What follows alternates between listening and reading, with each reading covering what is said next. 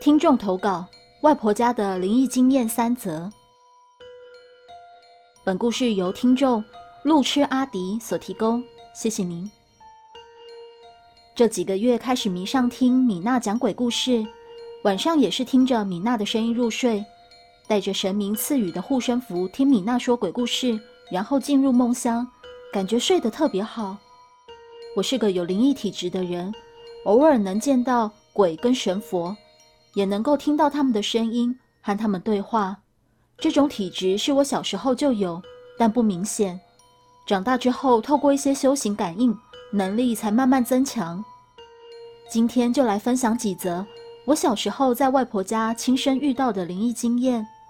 有些是我自己有印象的，有些是听长辈转述的。先简单介绍一下外婆家的地理环境。外婆家是在台南市的某个平交道附近，附近有一座路桥，殡仪馆也在附近，对面还有间天主堂。讲到这，相信很多台南人都知道在哪了。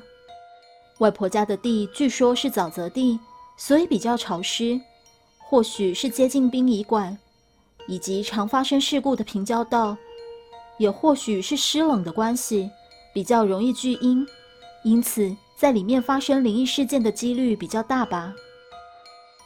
故事一：墙角的红衣女人。这则故事听我奶奶跟我说的。我一两岁时，因为爸妈都要上班，所以是由外公外婆还有奶奶轮流照顾我。有一次，我在外婆家哭闹得非常严重，怎么哄都无法停下来，也没有生病的迹象，在无可奈何下。外婆只好打电话给我奶奶，请她把我带过去她家照顾。亲家母啊，阿迪一直在我家哭闹，怎么哄都没办法安静。你可不可以快点来带他过去你家住？没过多久，我奶奶真的坐计程车到外婆家了。我奶奶来了，我就一直跟奶奶说，在外婆家冰箱旁的墙角。有一个穿红色衣服的女生站在那里，奶奶就把我带回去她家住。很奇怪的是，一上车我就停止哭闹了。到了奶奶家，我又恢复原本活泼健康，像没事一样。故事二：夭折的舅舅来找我玩。这故事是我外公跟我说的。小时候有一次，自己坐在外婆家客厅沙发时，忽然感觉被人搔痒。开始哈哈大笑，并对空气说：“舅舅，你不要扫我，好痒哦！”哈哈哈哈我外婆看见了我的不对劲，就对空气说：“阿成，你不要再跟你侄子玩了，赶快回去你该回去的地方。”说完，我的笑声就停了，恢复了正常。我大一点才知道。原来我外婆除了生我妈妈，还有我阿姨外，还有怀上两个男孩，只是都流产了。不知道是基于愧疚，还是惧怕，亦或是有发生事情受到高人指点，外公外婆有帮这两位男婴灵在佛寺立牌位，并帮他们取名字。听外公外婆说，两个舅舅在我小时候偶尔会来找我玩，随着我逐渐长大。加上有帮他们超度，他们就渐渐没有来找我了。